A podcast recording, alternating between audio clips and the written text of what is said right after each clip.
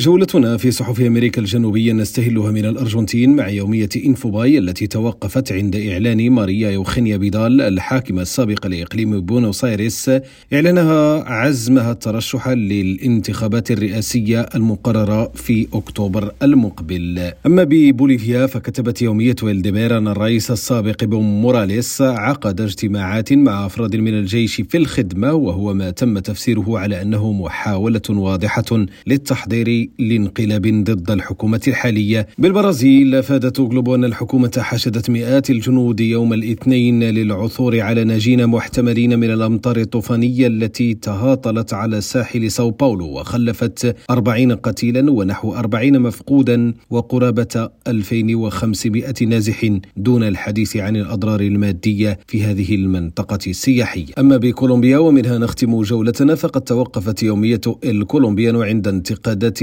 لاستراتيجية مكافحة الجريمة المنظمة وتهريب المخدرات التي اقترحها الرئيس غوستافو بيترو. هشام الأكحل ريم راديو بونوس آيرس